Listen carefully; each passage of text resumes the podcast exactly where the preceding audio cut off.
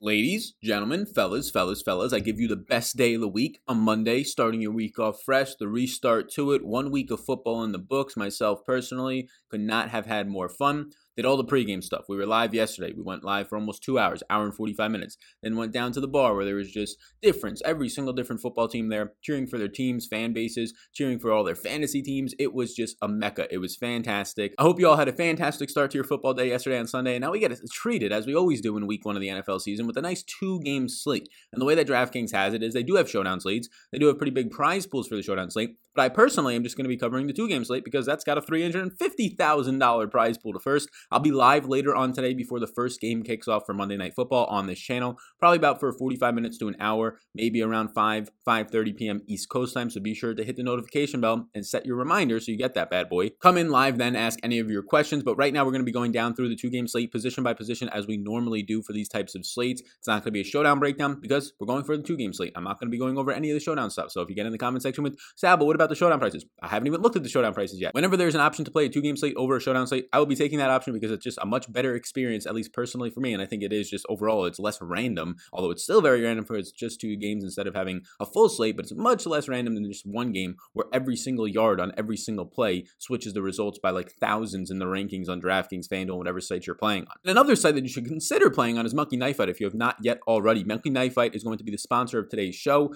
Promo code SALNFL will get you a free play over there, five free bucks and an extra free contest, and my daily fantasy course NFL guide. So I made about a 10 hour course or so. It's got a bunch of downloadables. So far, people who have gotten it for free through this offer in the last week or two have had a ton of fun with it. Have DM'd me on Twitter saying some positive things. So it's 10 plus hours of videos. There's a bunch of downloadables. I made it last year. You'll get that included in there as well as some promotional stuff for Monkey Knife Fight, free plays, things like that, using the promo code SALNFL. Throughout this video, I'll kind of touch on some of the props right now on Monkey Knife Fight that are looking pretty decent. A lot of their fantasy props are becoming pretty efficient, but I'm looking at Ryan Tannehill today. I'm looking at Derrick Henry and, De- and AJ Brown in this Tennessee and Denver game. That's where I'm liking some of the more or lesses, and we'll talk about them when we get to those specific players. So buckle up. We're right back here with the two game slate, and then the content's going to keep on flowing. If you ever want to know where my content is or when it's coming out, it's here on YouTube, the podcast, Patreon, some other features and stuff during the week. On Twitter, I'll be pinning up my schedule for every single week. You can check it out over there. We're going to have content on Tuesday, double content Wednesday, double content Thursday, Friday, Saturday, Sunday, every single day of the week, starting right now with this bad boy in a stream later on. Let's get into it. Hitting that like button for me one time. We crushed through 27,000 subscribers. You all are wild. You all are crazy. Thank you for joining this community. And please do hit that subscribe button as it pops up on the screen right now. Let's get into this bad boy, starting with the quarterback position. We'll go through based on the salary, right? We'll go through in salary order, starting with Big Ben, Ben Roethlisberger. And the last time that we saw Big Ben for an entire season, obviously he only plays two games last year, right? In his two games last year, he starts off the year against the Patriots, and it was not good. 57% completion percentage, 276 yards, no passing touchdowns and an interception, seven rushing yards, only 9.7 fantasy points. And that was the introduction to this fantastic Patriots secondary that we knew of last year. Then he goes out against the Seattle Seahawks and he gets injured pretty quick after 75 passing yards. If you check back to 2018, though, Big Ben and the Steelers offense is probably, at least passing game wise, the best in the league. And a lot of that is going to be credited to Big Ben, but also the fact that they had uh, Antonio Brown at the time, if you do recall. But Big Ben led the league in 2018 with 5,129 passing yards. He led the league in most attempts overall with 675 attempts, 42.2 per game. Steelers passed the most per game at 44.6. Last year, you can scrap the season. Big Ben only plays about a game, a game and a quarter or so. And then they're forced to play Mason Rudolph and Duck Hodges, and a bunch of just stuff happens that's not great. James Conner gets hurt again. Juju Smith's hurt again. These terrible quarterbacks that they're playing. It's really tough to get an overall gauge on the Steelers' offense. Their defense was fantastic. I mean, top five in almost every single category. Number one run defense, according to Pro Football Focus. Number one pressure defense, according to Pro Football Focus. Top five secondary, according to Pro Football Focus. And a lot of that has to do with trading for Minkah Fitzpatrick from the Dolphins early in the year from a division rival. But on the offensive side of it, yeah, it's the first game in pretty much a year at this point. A number one offense two years ago, and he had a very good camp. A lot of the concerns were, oh, Big Ben's not taking his offseason seriously. He's doing yoga and just eating barbecue food and ice cream. It's literally what he's saying, and he doesn't really care about offseason training at this point in his career. Is that really going to stop him? Is he not going to look good? All reports out of camp were that he looked fantastic. He looks fine. That's all we have to go off of because we don't have any preseason games, right? We don't have any tape of Big Ben since this injury outside of him throwing in practice. Now he goes up against a much improved secondary, which is almost easy by nature for this New York Giants team that was terrible last year with just rookies in the slot and on the outside. There were some of the worst in the league. They get James Bradberry, who is a very underrated and good cornerback from the Carolina Panthers. And they end up signing Logan Ryan, who is a slot cornerback for the Tennessee Titans, who is one of the best slot cornerbacks in the league. He was targeted often, but overall rating wise in Pro Football Focus, he's very good on a lot of those targets. You're going to get Logan Ryan in the slot against Juju. You're going to get James Bradberry on the outside against pick your poison of Diontae Johnson slash James Washington to start the game. Maybe some of the rookie out of Notre Dame, Chase Claypool. So it's going to be some tough matchups overall, but not a lot of pass rush for the Giants. They were so so run defense last year, and their secondary when it comes to safeties. And then after that, after it comes to just Logan Ryan on the slot and James Bradberry, not much there. You're on a slate where there's not a lot of quarterback depth. I don't really like Big Ben on this slate. I have him as a yes right now because I think just out of all these options, I think he might end up throwing the most or just have the overall best upside because of the fact that he has a 25.75 team total, four points higher than any other game on the slate, five points higher than the third highest total on the slate, right? So, so I'm just going to be leaning on that side that this team is going to score points. And if they're going to score points, it's a $7,000 quarterback, which is definitely not an outrageous price point for a two game slate. So I think Big Ben is obviously fine. I think going down to Daniel Jones is fine. It's a very scary matchup. Defense is supposed to be and should be elite once again for the Pittsburgh Steelers. Daniel Jones is mobile. That helps him a little bit. Saquon Barkley, they want to use quote unquote in camp, as they said, as right now Christian McCaffrey. He's catching a ton of passes like he did his rookie year with Eli Manning out of the backfield. That can only help Daniel Jones. But this team last year was very good in pressure. The Giants tried to shore up their bad offensive line last year, which has been a problem for some years now with an overall top four pick in the NFL draft. They ended up taking an offensive lineman. They did some things in free agency. It is yet to be seen. It is going to be put to the test in week one. Daniel Jones at $6,000. I think it's a fair price point. You get a $1,000 savings for a guy who, yes, they only have a 20 implied team total, but pretty much all the rest of the games at this point are hovering around 20. You have Denver at 18.75, Tennessee at 21.75, and the fact that you know Daniel Jones is going to be trailing underdogs in this game by six points, at least you expect a little bit more passing. And he has a ton of weapons, not just Saquon out of the backfield. Evan Engram, who's going to be a tight end that moves out of the middle of the field in the slot often. Sterling Shepard, Golden Tate as long as he's healthy. Darius Slay on the outside for upside. This team is loaded with weapons, and although the Steelers defense is going to be good, Mike Hilton, Joe Haden, I mean, Steve Nelson was probably their best cornerback last year. Mike Hilton in the slot, Joe Haden, who they've had now a couple years from the Cleveland Browns. These are all very good cornerbacks. And then you have Minkah Fitzpatrick in the secondary. It's a good secondary. It just comes down to the fact that it's a two game slate. I'm probably going to be targeting early on the quarterbacks in this Pittsburgh Giants game. Uh, the quarterbacks in Tennessee and Denver, we can get to now Ryan Tannehill, Drew Lock. I have my projections right now. My highest projected quarterbacks are those first, first two, and you could probably expect that based on the price point. But even if I filter it by value right now, Daniel Jones is looking like my best value. Ben Roethlisberger actually looks like the worst value, but that's going to be the whole point of it. He's $7,000 compared to guys in the 5K range, but he projects out for about three to four more fantasy points. So all these quarterbacks are in play. I'm not excluding any of them from my crunches later on when I do a bunch of lineups on the live stream. We can go over kind of what that's looking like, where my exposures are falling. I'm still going to be stacking, maybe not full on game stacks and large field GPPs. I still might on a two game slate, but I'm definitely going to be team stacking in every single one of my GPP lineups. So yeah, I think right now the way that it looks, Ben Roethlisberger and Daniel Jones are definitely guys that I'm looking at the most based on their projected value. Daniel Jones best projection per value for me right now. But then if you look at Tennessee and Denver with Drew Lock and Ryan Tannehill, it's not like they pretty much look like coin flips, right? At their price points, they're pretty much looking like coin flips. I have them separated by about a point overall in fantasy. They have a $300 difference. So for me, they look like the exact same player. I have interest in both of them. Last year, Denver was a top 10 secondary, and they were very efficient offense. Tennessee, Ryan Tannehill being the number one yards per attempt guy, Ryan Tannehill being the number one play action passing guy. We'll see if that happens again. They also have a very good run defense, Denver, so they might actually force Ryan Tannehill to throw a little bit more, although this team is going to be favored by three points. And on the Drew Lock side of it, they got good pieces, they got good weapons, but a lot of them are banged up. KJ Hamler, banged up right now. Courtland Sutton, banged up. Will he play? This is going to be a manageable secondary where there's Malcolm Butler, who has not been that great. They just lost Logan Ryan, like I was talking about. Logan Ryan has now moved to another game on the slate, the New York Giants. So their secondary is not going to be as stout, maybe as it was last year. They kind of overproduced and maybe even overachieved last year as a secondary as a whole. What you're going to get really out of the secondary this year is going to be Kristian Fulton. Johnathan Joseph is going to be uh, probably not even moving into the slot. He'll probably move to the outside now. Replacing Logan Ryan, who was a stud and really a, a captain of this defense, is going to be Fulton. Then you still have Malcolm Butler, who was not good last year and has not been good now for about two years. And if Courtland Sutton plays, it's going to be a huge advantage for Sutton against Malcolm Butler, which is going to definitely help Drew Lock. That's where I'm at with the quarterbacks right now. They're all going to be in play. It's going to really come down to just what the stacking pieces look like. A lot of that will be coming down to if Golden Tate and a guy in Courtland Sutton actually go out there and can play today. So let's get into the running back positions right now. This is where we can kind of get a more wholesome view of the slate since we already have the quarterbacks in the passing game. What about the running game? Well, Saquon Barkley's on the slate. He's $8,000. I much prefer Saquon Barkley to Derrick Henry. It's not even close. Yes, Saquon Barkley is a six point underdog. Well, then there you go. You're going to probably get six to eight targets out of him. Pittsburgh was number two in run defense last year, but the CMC role that they've been talking about in camp, all the beat writers are saying Saquon Barkley is catching everything. They're using him everywhere in the field. They're using him in a Christian McCaffrey esque role, almost like he was his rookie year. He's got an improved offensive line that's only going to be probably the best offensive line he's maybe ever run behind. There were some decent offensive lines at Penn State when he was there, but for the most part, they're all kind of shaky, especially on the left side of the field. Saquon for me in all formats is going to be somebody that I am definitely getting to. Right now, I have Saquon Barkley. If I want to just peek by my projections, all my projections and rankings for this slate are up on Patreon right now. If you're a priority or Hall of Fame member, I'll be live later on tonight on YouTube, so be sure to check that. But I have Saquon Barkley projected for about three more fantasy points than anybody else in the slate. That person's name is going to be Derrick Henry. I have Saquon Barkley as the third overall best value play, even though he's the most expensive, which just shows you how good of a play he is in the slate. Yes, expect him to have some of the highest ownership on the slate, but if a guy in Saquon Barkley goes out there and gets the overall usage and touches that we're expecting of somewhere at least a minimum of 15 with 20 plus touch upside, and he's going to be involved in the red zone for probably around a touchdown in this game, yes, if he scores even 16 to 17 fantasy points on the slate, it's hard for other people to match that. Derrick Henry, I'm going to be a little bit lower on only because of the price point being very close to Saquon Barkley, and I don't know if I want to be stacking Derrick Henry and Saquon Barkley. It becomes difficult then on a two game slate to fit the rest of the pieces in. There's definitely cheap wide receivers you can go to. All the tight ends are basically cheap on the slate as well. So it's not out of the question at all, especially since he's a three point favorite. It is a rough matchup versus Denver's interior defensive line, which was number one in run defense on the interior last year in 2019.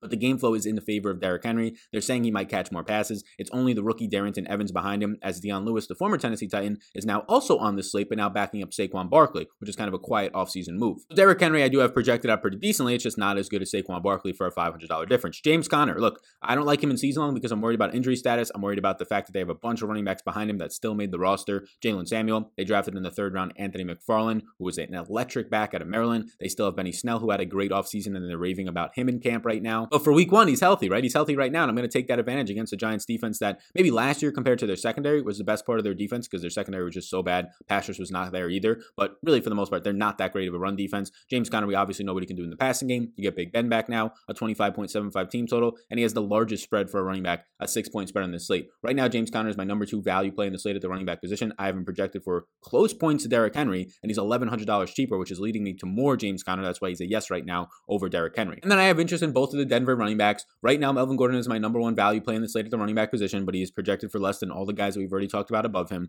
I think that him and Philip Lindsay are definitely in play. I'm expecting Gordon. They're saying, oh, it could be 50 50. Uh, Philip Lindsay has kind of pushed a 50 50 split. I'm not buying it yet. I'm expecting Gordon to see at least 60 to 65% of the workload, get a lot of the goal line work right now. I think he's probably going to end up being a little bit touchdown dependent since they still have Royce Freeman, since they still have Philip Lindsay to kind of get involved in the passing game. Although between me and you, I think Melvin Gordon is the best pass catching running back on this team as well. Philip Lindsay was losing work to Royce Freeman last year because Philip Lindsay was inefficient in the passing game. People think he was a great pass catching running back. He can catch passes, but he did absolutely nothing after that. But I think that's it for where I'm going to be getting to running backs. They're too close in price point for me to want to go to more Philip Lindsay unless the ownership is overwhelmingly there. But as of right now, I'm going to be getting to a lot more of Melvin Gordon. I have Melvin Gordon projected for four more fantasy points than Philip Lindsay, and it's only a $200 difference. After that, I'm not really interested in Benny Snells or Dion Lewis's or any of these guys. None of those guys do I have projected for more than five fantasy points at the end of this roster. Jaylen Samuels and Darrynton Evans, I have projected in the fours. They're going to need like a touchdown to become relevant on the slate. They are cheap at $4,000, but they're going to need a touchdown. I do think that you can stack three running backs. I mean, I think that I would be trying to do it in definitely some lineups. I'm assuming the optimizer will do it for me. But there's a lot of wide receivers to filter through, and you can make more unique lineups by putting a wide receiver in your flex on a two game slate. But there's definitely enough running back talent here. I say five good ones that I have interest in that you can definitely filter around some running backs to get some unique lineups in your flex spot. Now that we're about halfway done, I will also call out once again that the sponsor of the show is indeed Monkey Knife Fight. Monkey Knife Fight, if you use the promo code SALNFL, all one word, S A L NFL, if you're listening on the podcast version or if you're on YouTube, Sal NFL will get you five free dollars to play over there right away. It'll also go ahead and get you a free contest for future use. And now, if we just want to take a quick little peek at Monkey Knife Fight, some of the props that,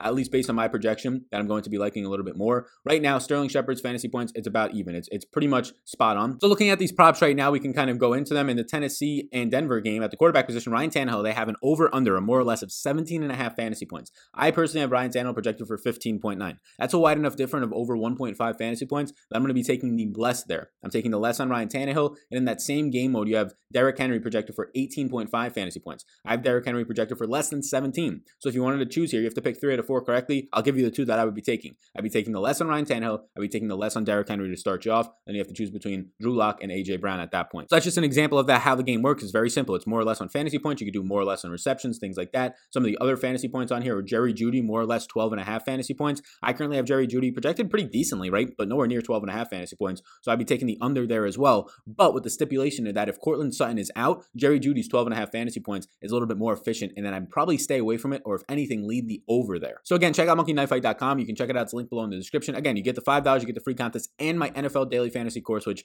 I labored over last summer a ton. He's going to have 10 hours of videos and helpful stuff to help you win, build better lineups in DFS, think about strategy more often, think about the math side of it a little bit more. You can check all that out linked down below. Getting into the wide receivers, we do have some wide receiver injuries that we're going to have to track right now. Uh, there's a couple of minor ones as well. So you have KJ Hamler, you have Golden Tate, you have Courtland Sutton, a couple of smaller ones that we probably don't really need to mention all that much either. But just looking at this right now, Juju Smith Schuster, most expensive player. I'm a little bit concerned here. He's going to have to go up against Logan Ryan, who I was just talking about how good of a player that he is. Logan Ryan returns home to New York, and in my opinion, is a stud slot cornerback. It's a sketchy matchup for him, but Juju does have about 20 pounds on Logan Ryan, which is an advantage. We obviously know that Juju is the number one on this team, but there's a lot of talented wide receivers on the outside that might actually get better matchups. The running game's probably going to have better matchups. The tight ends are going to have better matchups than a guy in Juju. You're just taking the talent here. At the price point of $7,200, he's clearly in play for me, but he's not the best value play by any means on the slate at the wide receiver position. I actually don't have him as that great of a value play. I just have him projected for a lot of fantasy points, but if I filter it by value, Juju's not even in my top eight on this slate at wide receivers in overall value.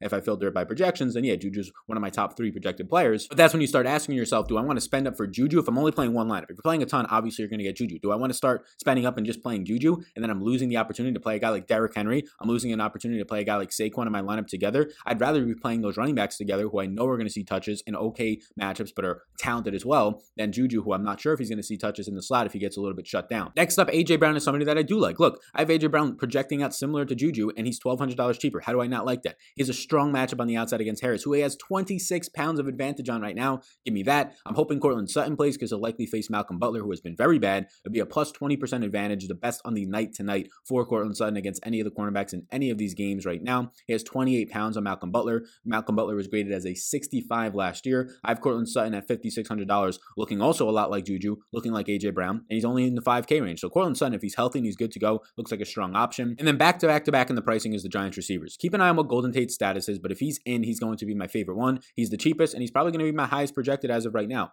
Look, Daniel Jones loves throwing to the slot, just like Sam Darnold loves throwing to the slot. Shout out Jamison Crowder, 75 yard touchdown yesterday, 13 targets. That's the type of game that Golden Tate can have. I don't know if he breaks a long touchdown, but just a lot of usage in the slot. Sterling Shepard is normally used in the slot when Golden Tate is not healthy. So if Golden Tate does miss today, well, then Sterling Shepard gets the biggest bump of them all. Sterling Shepard played the slot 47% of the time last year, but mainly when Golden Tate was inactive, because when Golden Tate was healthy last year, he was playing the slots 86% of the time. He's going to have a matchup against Mike Hilton, which is eh, fine. Mike Hilton's a good slot cornerback, but I don't think elite. And Daniel Jones loves the slot. So keep an eye on this. This is going to be very important. Obviously, both of these injuries matter for Courtland Sutton and Golden Tate because it's a two game slate and they're pretty big name receivers who play a lot of snaps. But if Golden Tate is going to be out today, shift over to Sterling Shepard, who will move into the slot and look very good at $5,200 for his matchup. Sterling Shepard, Darius Slayton. I mean, it's going to be a matchup here that we don't really know yet. I'm going to assume it'll be a little bit of Steven Nelson on Darius Slayton. I don't think they're going to shadow at all. I think Sterling Shepard will see some Joe Haden, he'll see some Steve Nelson, and vice versa for Darius Slayton. Right now, at this point, Sterling Shepard, I think, based on the fact that he moves into the slot, uh, I think that I would prefer Sterling Shepard to Slayton. Slayton's going to be a little bit more of a boomer bust upside, and because of that, I think they put their best cornerback on him to take that away, that option away downfield, a little bit more. And I think that's where we probably see a guy in Steven Nelson come in. But also, since Darius Slayton works down the field more, he's going to have to deal with a little bit more Minkah Fitzpatrick in the secondary at the safety position. So that's a little bit more difficult for a guy in Darius Slayton who's a boomer bust type of a player more so. All in play for me. I'm not excluding any of them from a player pool. As of right now, I lean Golden Tate if he is indeed going to be healthy. The more that you slide down here, you have Jerry Jeudy, who I think can only have his arrow pointing up tonight. He's healthy. KJ Hamler's banged up. Courtland Sutton's banged up. He's the only healthy receiver on this team right now that's worth a damn as the first round pick for the Denver Broncos this past year. He probably faces the veteran and Johnathan Joseph, whose arrow is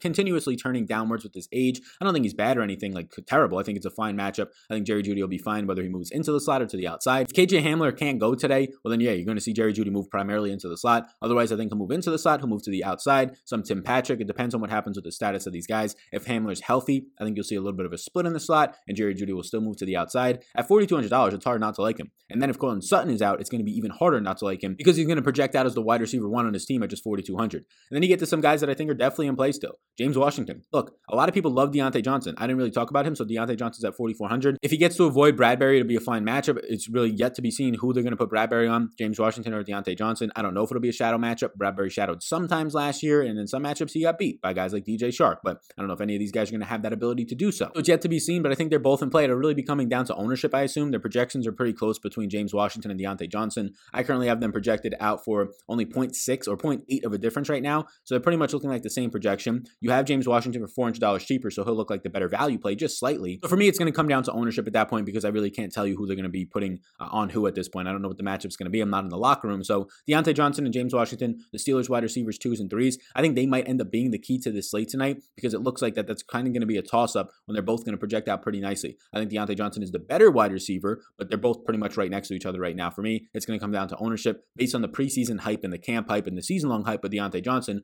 I assume he'll pick up more ownership. That's fine. He looks like an okay play, but James Washington looks very similar. And if it is less ownership, I would lean there. After that, just Corey Davis stands out. Look, he was terrible last year. He continued to be cheap in the playoff slates, and he just did nothing. He's $3,400. He's shown no connection with Ryan Tannehill. He's going to have a matchup against AJ Bouye, since leaving the Jaguars has just kind of gone arrow down for AJ Bouye. So I don't think it's a terrible matchup for Corey Davis. He's the only guy that I would touch down here. I will mention that DaeSean Hamilton and Tim Patrick start to look more appealing. If Courtland Sutton and or KJ Hamler are, are limited or not able to go, I would probably go more so to Tim Patrick at $3,700 if there's no Sutton out there. I would go more so to Hamilton because he would probably move more into the slot if there's no Hamler. That's where I'm at with receivers again later tonight at 6 p.m. So be sure to hit the like button. The big old subscribe button will be going live and you can kind of see there uh, my, my updates. I'll be doing my crunches for 150 lineups and seeing where I'm falling out based on ownership and things like that. My stacks at tight ends now, it's pretty simple. There's only four teams on the slate. Evan Engram is the best tight end on the slate. He's priced like it, but nowhere near too expensive. $5,400 for Evan Engram. I have him projected for the most fantasy points among tight ends. I currently have Evan Engram projected for about four more fantasy points than any other tight end on the slate. He's my best tight end value. He looks very good in all formats. I assume I'll be getting a good amount of him in my stacks and as my one-off options. I like Evan Engram a good amount. And then after that, it's just pick your poison. You'll probably get these guys in your stacks more so than anything else. Noah Fant is okay. He blocked just 10% last year. He played just 27% out of the slot. He has a lot of weapons to deal with in the middle of the field now. So he's probably the guy that I like the least, only because he's $4,600 and he's projecting out very similar to $4,300 Eric Ebron, $4,000 Jonnu Smith. So he's just the guy I'm getting the least when it comes to a value perspective. But I'm sure that I'm going to be getting some sort of stacks with like Drew Lock and Courtland Sutton and Fant and things like that, right? Or running it back with Noah Fant on the opposite side. I would assume as of right now, I get the least in Noah Fant just because of where he's sandwiched in between. I'd rather go up to Evan Engram or down to Eric Ebron, who I currently have projected for pretty much I have the exact same projection it's looking like right now. For Noah Fant, Ebron, and Jonnu Smith, they're all pretty much around like eight, eight and a half fantasy points. It's nothing crazy. So I'm going to be getting to all of them. I think Eric Ebron, his touchdown upside, how much of a good red zone player that he is, his matchup against the former Brown, Jabril Peppers, who is now the safety for the New York Giants, Peppers was okay last year, but I think the upside there for Ebron, he has a huge advantage over him. Ebron played 62% of his snaps out of the slot last year when he did play for the Colts before he quit on the team. He only blocked 2% of the time. So you have guys like Evan Engram only blocking 5% of the time. I just don't want my guys blocking. That's the upside. Jonnu Smith had a great year last year. He was a top 12 tight end for the 12 weeks that he actually started as the starting tight end. He played 67% of his snaps in line. He had an 80% catch rate, and he was sixth in yards per route run amongst tight ends last year. These four guys are in play for me. After that, I don't really have any interest. Vance McDonald projected for about half of the fantasy points as the rest of these guys. There's upside there, obviously, if he scores a touchdown. So he's currently not in my player pool. I might add him at just $2,700. You're really hoping for a touchdown at that point. And then after that, I have Anthony Firkser projecting for about 2.9 fantasy points. He would be my sixth highest projected tight end at this point at $2,500. So again, you're asking for a touchdown there to be able to compete with like the Evan Engrams, Fants, Ebrons, and Jonnu Smiths of the world. So I think right now I like it as Evan Engram, Ebron, Jonnu Smith, and Noah Fant in that order, but I'm not going to know until I do my projections later on. I'm not covering defenses. Anybody that asks me about defenses, I don't care about defenses. I randomize them. It's a random position. Yes, you can look at defensive line matchups against offensive lines, but it's hard to know what these teams are going to be this year. But even if you look at that, yes, that's going to lead to pressure and forced fumbles, and you're hoping for maybe a fumble recovery for a touchdown. But how am I supposed to project a guy uh, having a 70 yard pick six, breaking three tackles, making a spin move, and diving into the end zone without stepping out of bounds, right? It's, it's random. So I'm going to just shuffle those defenses up. I get whichever ones that I get. I probably won't put any defenses against my offensive players. I'll have to decide in the optimizer if I want to put any defenses against my offensive players. It's just a two game slate. I'm fine doing it. Obviously, on showdown slates, you almost sometimes are forced to. On two game slates, we'll see if we need to based on the salary prices of those defenses. But almost 30 minutes, 25 minutes, whatever it might have been on a two game slate for Monday night. $350,000 to first, whatever formats that you're playing. Check out Monkey Knife Fight, promo code SALNFL for a free $5, an extra free contest, and my 10 hours of daily fantasy sports. We talked about it midway through. If you skip through this video, some nice plays over there. And so pretty much talked about three props that I'd like to more or less on, the over or the under. So you can check those out. All the information is linked down below. Before you go, hit the like button, subscribe button, follow me on Twitter at SalVetriDFS to stay up to tune with all of my content for the rest of the week. And if you hit the subscribe button and notification bell on this here YouTube channel, you'll be notified of when I go live. I don't know exactly when I'm going to go live tonight. It's probably going to be between like 5 and 6 p.m. I think the game game started around 7. So I'd like to probably go live around 5 p.m., go until maybe 6 p.m. or so. Get everybody ready. So be sure to put your big energy on, put your backpack on, buckle up, get ready for school today on Monday, get ready for work, go do whatever you got to do, and then come back. And while you're eating your dinner, while you're relaxing, kicking back, relaxing, maxing all cool, I will then be hitting that go live button and we'll have a good party tonight. Have a great start to your week. The best day of the week, Monday, is here. You all rock, like, and subscribe before you go, and I'll see you all in the next one.